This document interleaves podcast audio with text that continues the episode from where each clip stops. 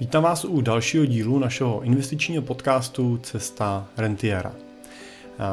Chodí mi od vás relativně často otázky na to, jestli se vyplatí investovat do, a teď si doplníte tři tečky, většinou se jedná o nějaký investiční projekt, nějakou nějaký generátor třeba dluhopisů nebo nějaký FKI fond nebo je to často otázka nějakých kryptoinvestic a podobných věcí.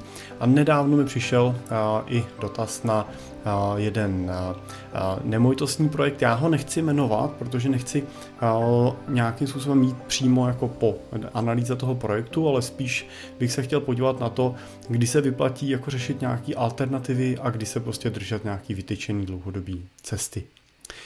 Moje jméno je Jiří Cimpel a jsem privátní investiční poradce ve společnosti Cimpel a partneři, kde pomáháme našim klientům na jejich cestě k rentě a finanční nezávislosti a samozřejmě následně pomáháme tu jejich rentu si taky užít a čerpat tak, aby jim nikdy nedošla. My se soustředíme na práci s klientama v objemu třeba desítek milionů korun v portfoliu, ale pro spolupráci s námi je možné začít už s investicí od 2 milionů korun. Tak a, a pojďme teda do, do tématu. Já vlastně narážím na otázky, které přichází skutečně na řadu různých alternativních projektů. Tady zrovna se jeden z našich posluchačů ptal na to, jestli má investovat do, bylo to teda, poslal mi webovou stránku, bylo to nějaký xy.cz, na která vlastně popisovala projekt, který se zaměřuje na investice do nemovitostí. Podle té relativně stručné prezentace se jednalo o investice do investičních bytů, které se pak pronajímají a vám vyplácí nějaký průběžný výnos. Nejednalo se ale o to, že byste sami investovali do nějakého investičního bytu, bylo to nějaká konsolidovaná investice. Řekněme, že to na první pohled vypadalo jako investice s nějakým dluhopisem, s flexibilním kuponem, protože ten výnos avizovaný byl v rozmezí mezi 4 až 6 procenty ročně. A, a tam je třeba dobrý říct, že to je vždycky pro mě takový první, kde bych se zarazil, protože pokud eh, si koupíte eh, investici do bytu, eh, nebo zainvestujete do bytu, koupíte ho rozumně, tím nemyslím, že ho koupíte jako pod cenou, ale koupíte ho v rozumné lokalitě, v nějakým rozumným technickým stavu, nebo třeba zainvestujete něco do toho, abyste ten technický stav ještě trošku zlepšili. Dokážete do ní najít dlouhodobýho nájemníka, tak pak takový byt dokážete dlouhodobě pronajímat s vyšším výnosem než je 6%. A teď samozřejmě pozor, nemyslím tím výnosem z pronájmu, jo, protože výnos toho pronájmu v nějakých rozumných lokalitách se dneska těžko dosahuje jako systémově pravidelně 6% ročně, ale kombinace toho výnosu z pronájmu s růstem ceny té nemovitosti vám dlouhodobě bude přinášet pravděpodobně příjem vyšší než 6%. Pokud bychom jako si řekli, že ten výnos na nemovitostech nebo na růstu ceny nemovitosti bude třeba o kousek menší, než byl v těch letech, co jsme viděli posledních, tak pořád si myslím, že byste se měli pohybovat někde 7-8% a mnohem víc. Jo? Takže mm, když nám rostly ceny nemovitostí o 10%, tak si asi dokážete představit, že ten výnos může být 10 až 15% i s tím pronájmem. Navíc Eh, pokud do takové investice zapojíte eh, hypotéku, využijete teda nějakého pákového efektu, no tak eh, se s tím výnosem dostanete ještě o řád výš, protože využijete vlastně i cizí prostředky pro tu investici a buď můžete koupit víc těch bytů, anebo za méně peněz koupit lepší. A já teda chápu, že samozřejmě to je spojený s nějakou pracností, že musíte prostě ten byt vybrat, najít, koupit, vyřešit financování, najít nájemníka, nesete samozřejmě nějaký rizika, že vám vypadne a podobně.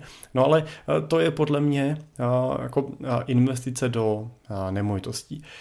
pokud vám někdo nabízí investici do nemovitostí s výnosem 4-5% ročně, no tak a to, to je třeba téma zrovna tohohle projektu, který, který mi posílal posluchač, anebo je to vlastně i otázka řady těch klasických českých retailových nemovitostních fondů. Já už jsem o, ním, o nich v předchozích podcastech mluvil, tak se nechci opakovat, případně se k tomu vraťte tak eh, a tam skutečně ten výnos vám přináší v dlouhodobém průměru těch eh, někdy čtyři, někdy pět, jako někdy, eh, někdy šest, tak tam se z mýho pohledu ztrácí trošku nějaký jako efekt, nějaká jako přidaná hodnota té nemovitostní investice, protože všechny tyhle projekty vás samozřejmě nechají plně participovat na případným nějakým dramatičtějším poklesu na cenách nemovitostí. S tím musíte počítat. Prostě pokud přijde nějaký velký výplach na trhu, přijde velký pokles a myslet si, že se to nemůže nikdy stát, je obrovsky naivní. Už jsme to tady zažili v roce 2008. Zkuste se zeptat třeba Američana nebo Číňana na to, jak je investice do nemovitostí jako bezpečnou investicí, jistou, ne, bez volatility, bez kolísavosti.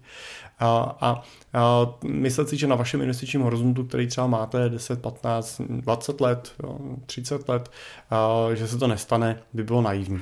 Takže počítejte, že taková věc přijde, no a pak vlastně s takovou investicí vynesete plnou participaci na tom poklesu, ale v dobách toho růstu, který jsou tady dneska a nemovitosti za sebou mají velmi silný roky růstu, tak vlastně vás nenechala ta pozice na tom růstu participovat. Jo? Tak, nebo, nebo jestli jo, tak nechci vidět ty roky, kdy ty trhy porostou průměrně. Jo? Jestli pak se bavíte skutečně o růstu v řádu 3-4%, tak budete mít problém vůbec takovou investicí tu inflaci dlouhodobě porážet.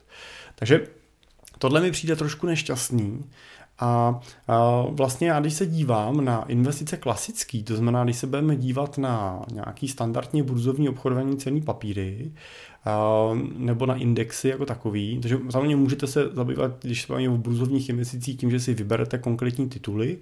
No a nebo to můžete řešit tak, jak třeba my řešíme nějaký nosní části těch našich portfolií a to je to, že koupíme ty ETF fondy, který drží celý indexy jako takový, tak v takovém případě vlastně se nemusíte stresovat, když koupíte index úplně, co se děje na jednotlivých titulech, můžete ho držet dlouhodobě, no a ta vaše pozice ponese tržní výnos. A teď, co je teda tržní výnos?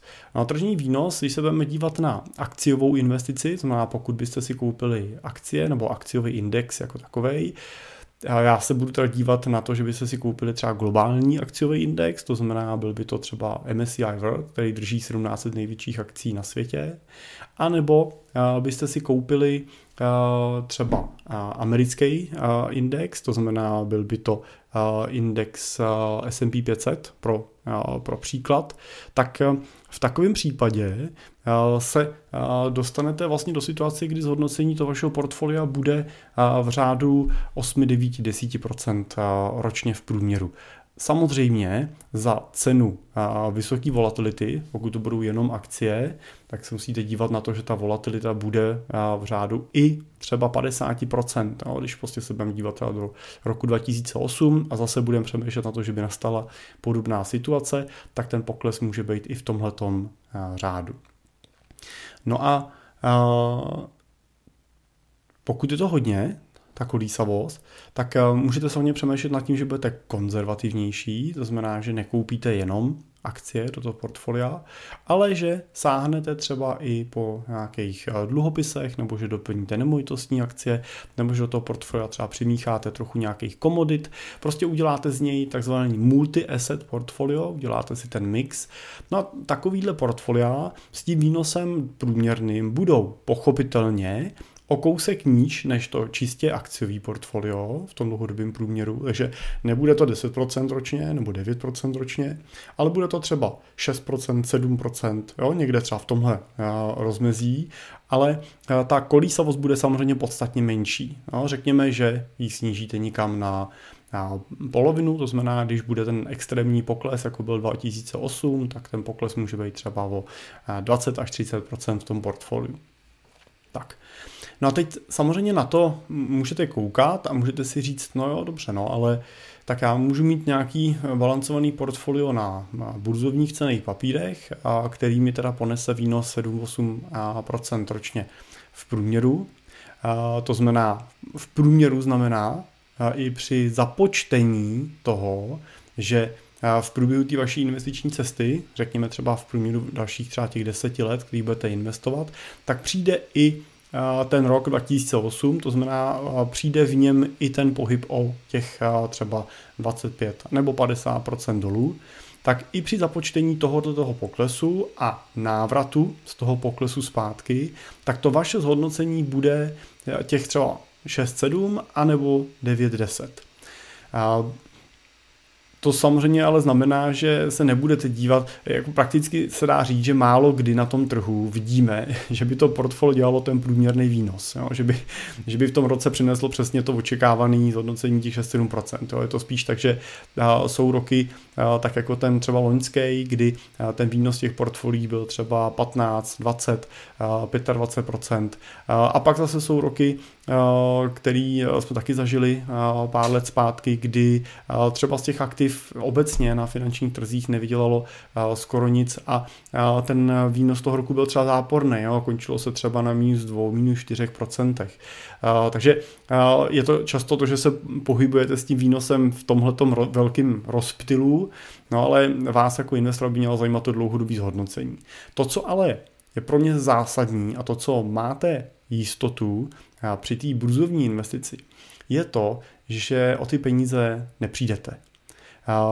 Že vám nikde nezmizí. To je něco, na co podle mého názoru s přibývajícím věkem vás jako investora a nebo možná ne přibývajícím věkem, jo, ale možná jenom se zkracující se dobou té akumulační fáze toho portfolia, čím kratší dobu pro akumulaci, to znamená proto, že budete odkládat ještě další svoje peníze máte, tím víc musíte uvažovat nad tou vaší investicí z pohledu právě tohoto bezpečí eh, z hlediska těch kreditních rizik. Kreditním rizikem právě myslíme riziko to, že když někdo zkrachuje, vy o něco přijdete vás nemusí tak zásadně trápit, i když už jste třeba v rentierském období nebo máte dva, dva roky do čerpání renty, tak vás nemusí dramaticky trápit to, že přijde vlna nějaká, že, že tam bude volatilita, že budete třeba dynamicky investovaný a přijde pokles o 50%. Pokud máte investiční plán nebo rentierský plán a, a přemýšlíte nad tím, že budete čerpat rentu za dva roky, nebo že ji chcete začít čerpat rovnou, nebo že už ji čerpáte, no tak předpokládám, že jste tu svoji investici nevložili pouze do toho balancovaného nebo dynamického portfolia, ale že k němu držíte ještě i ty další kyblíky, ty konzervativnější kyblíky, to znamená, že máte rezervu třeba na dva roky v hotovosti nebo nějaký hotovostní alternativě na spořícím účtu, v termíňáku, ve státních dluhopisech českých inflačních a podobně. A k tomu máte i rentu v optimálním případě třeba na pět let v nějakým konzervativnějším portfoliu, který neklesne o neklesne o 30%, ale klesne třeba o 10% a během jednoho roku se dokáže vlastně zpátky srovnat. Pokud to tak máte, no tak pak při tom poklesu se neděje nic tragického, vy prostě jenom přepnete to čerpání z toho balancovaného portfolia do buď konzervativního, anebo do té hotovosti a víte, že máte 7 let času to znamená dva roky v hotovosti a pět let v tom konzervativním portfoliu, na to, aby se to vaše balancovaný nebo dynamický portfolio na trzích vrátilo zpátky. A ono se zpátky vrátí. Takže vás ten pokles nemusí, nedotýká se vás nijak životně, nedotýká se vašich cílů, dotýká se teda samozřejmě vašich emocí, protože pokud byste byli třeba dynamicky investovaný a byla ta nosná část portfolia v akcích, tak samozřejmě, když budete mít pokles o 50% a budete místo 20 milionů mít na jednou 10 na, nominálně vyjádřeno na tom účtu, tak to určitě není nic příjemného. Ale to, co chci ukázat, není to ani nic fatálního. Jo? Je to opravdu primárně otázka emocí. Takže i ta, to určení té dynamičnosti, této uh, nosní složky toho vašeho rentierského portfolia by mělo být uh, vlastně vyhodnocený primárně z pohledu vaší emoční odolnosti, z pohledu toho, co jste schopný ustát a akceptovat. A pokud prostě 50% je moc, tak neinvestujte to portfolio 100% do akcí, balancujte ho, namíchejte ho z dalších aktiv. A my nejčastěji tam používáme portfolio, který vychází třeba z Nobelovy nadace a tam eh, ten maximální pokles v těch posledních 30 letech byl třeba o 30%. Ani to není příjemný, ale když si to přeneseme do extrému, to znamená do roku 2008, který byl opravdu extrémním rokem, tak eh, eh, je to, řekněme, víc přijatelný než těch 50% nějakým portfolio dynamickým. A nebo i tady samozřejmě můžete volit mix.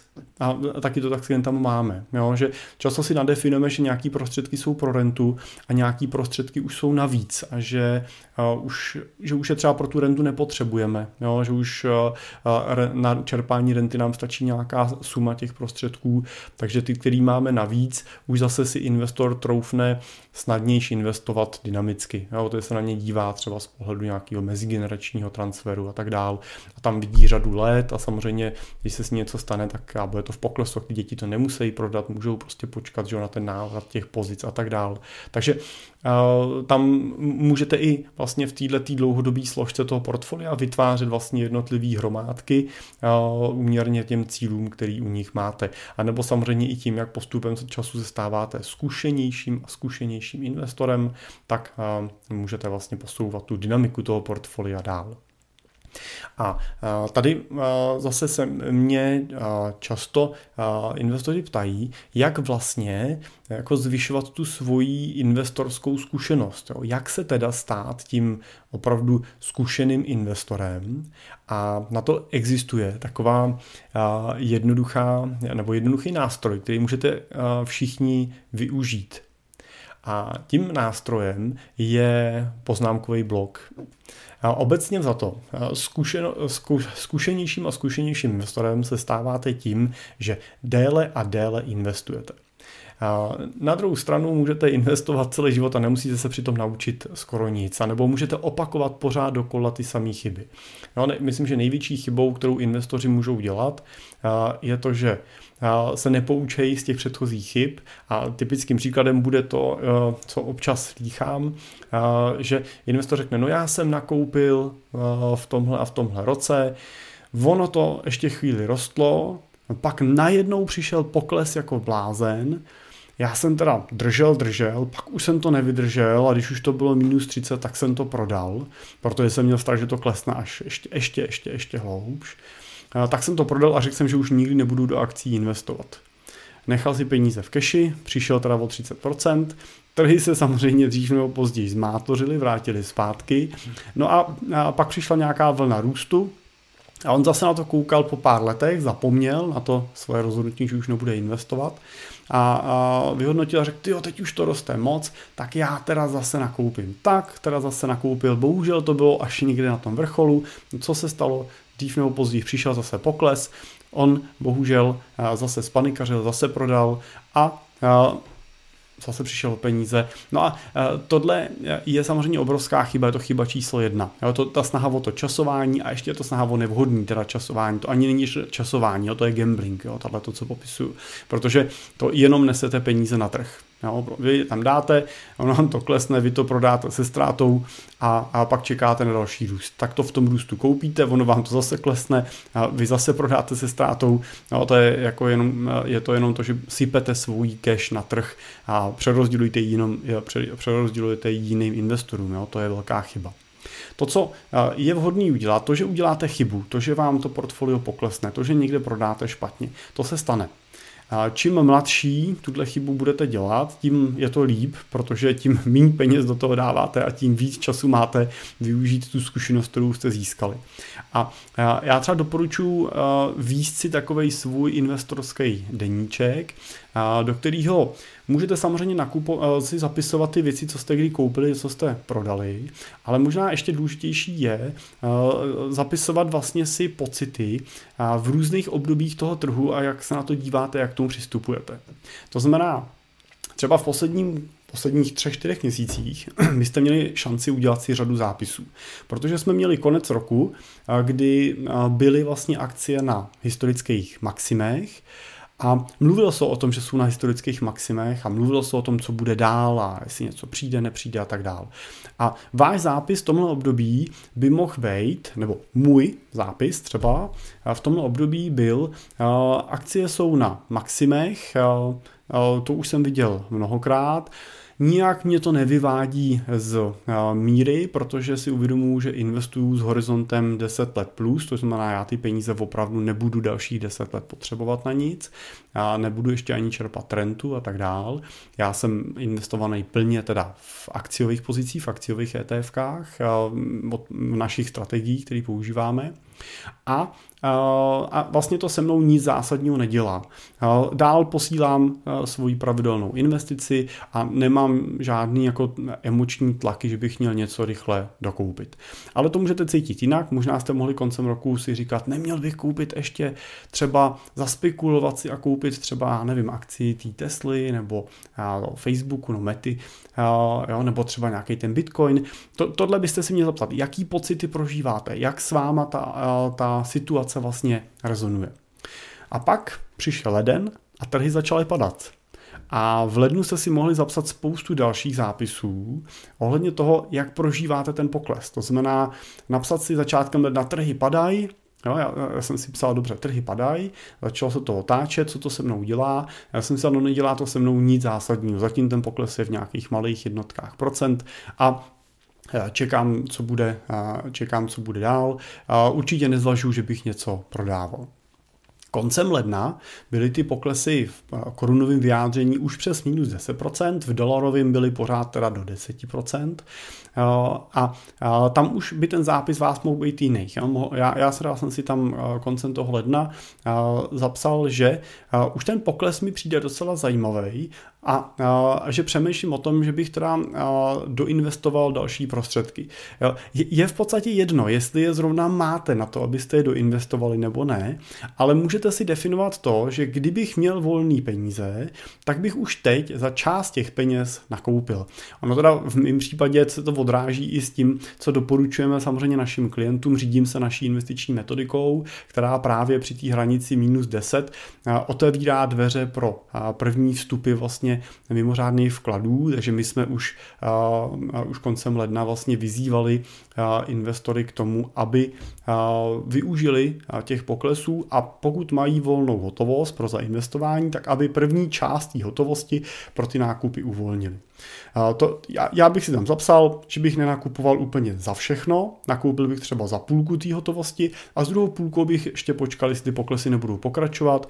A pokud by nepokračovali, otočil se ten trh, vrátil se na svý, tak bych je prostě zainvestoval klidně potom už zase za nějakou tu maximální hodnotu, nelitoval bych toho, ale zkusil bych vlastně vyčkat na to, jestli ten trh nepoklesne ještě, ještě víc.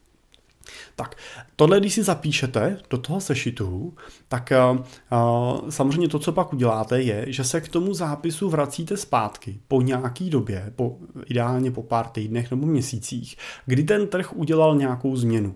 To znamená, že když si teď otevřu svůj zápis z prosince, no tak vidím, že bych nezmatkoval, vidím, e, že mě nechával ten růst klidným, ale zároveň můžu vidět, že a hele, opravdu byl tady růst, byly tady nějaký maxima a přišla potom nějaká korekce, přišel nějaký pokles, fajn.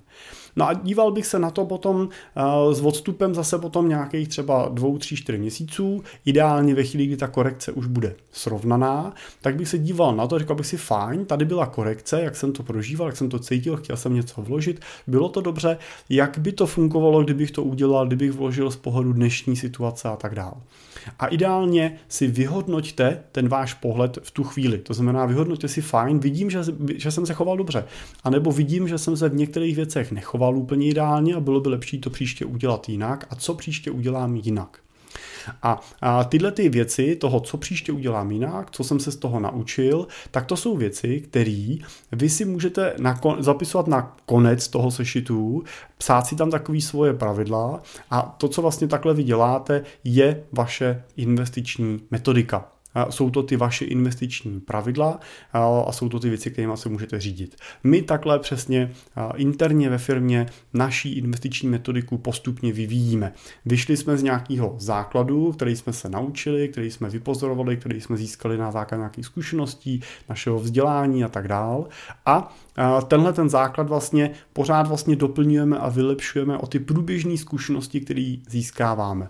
My máme teda samozřejmě výhodu toho, že investujeme s prostředkama vlastně spolu s našima klientama.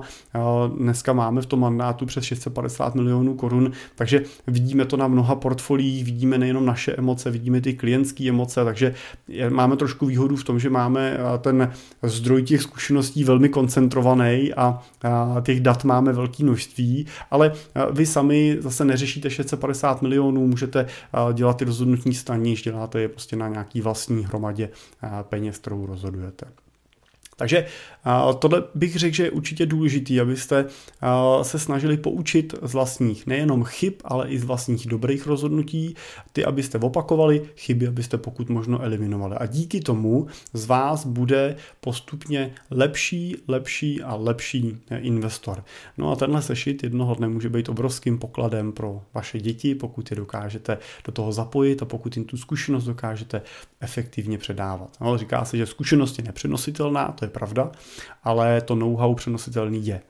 A ty děti můžou získat vaše know-how a na něm stavět potom svoji vlastní zkušenost. Aspoň to se snažíme dělat my u našich klientů a u jejich dětí. Takže dneska bych to chtěl schrnout na dvě věci. Na začátku jsme mluvili o, o tom, jestli hledat nebo nehledat různé alternativní cestičky, nebo prostě stačí se držet toho mainstreamu a stačí se držet tý uh, letitý, osvědčený cesty. Podle mě v těch cených papírech se nemusíte bát mít investovaný veškerý majetek, nemusíte se tam bát mít desítky, stovky milionů korun, protože mnoho a mnoho, mnohem větších investorů, než jste vy, to přesně takhle dělá a nehledně na to tam nikdy nebudete mít všechno, protože máte další úspory, máte hotovost, máte rezervy, máte nemovitost, možná máte nějaký investiční nemovitosti, možná nějaký, máte nějaký podnikání. A nemusíte si komplikovat život tím, že by ty ty investice finanční musely být roz, rozesetý u 30-40 různých společností, v různých kvantum, v různých fondů, přes různých zprostředkovatelů a tak dále, protože to vám do toho života přináší jenom složitost a zmatek a komplikovanost a to, to není, není to nutný. Může to tak být, ale není to nutný.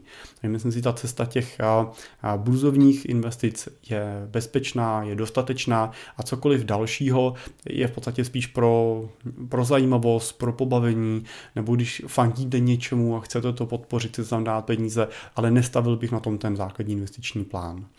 A, druhá, to, druhý to téma bylo učte se. Učte se sami, učte se ze svých vlastních chyb a úspěchů.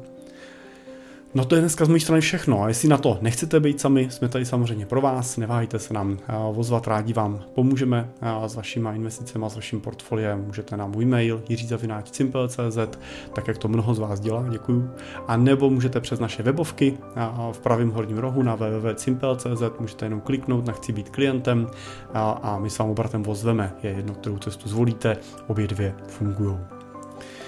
Díky za pozornost, díky, že jste doposlouchali. Pokud se vám líbí podcast, pokud vám to přijde užitečný, budu moc rád, když nám dáte rating, když nám dáte hvězdičky na Apple podcastech, na Spotify, když nás budete sdílet, ať se dostaneme k i dalším posluchačům. Takže díky za pozornost a těším se brzo u dalšího dílu zase naslyšenou anebo na YouTube na viděnou.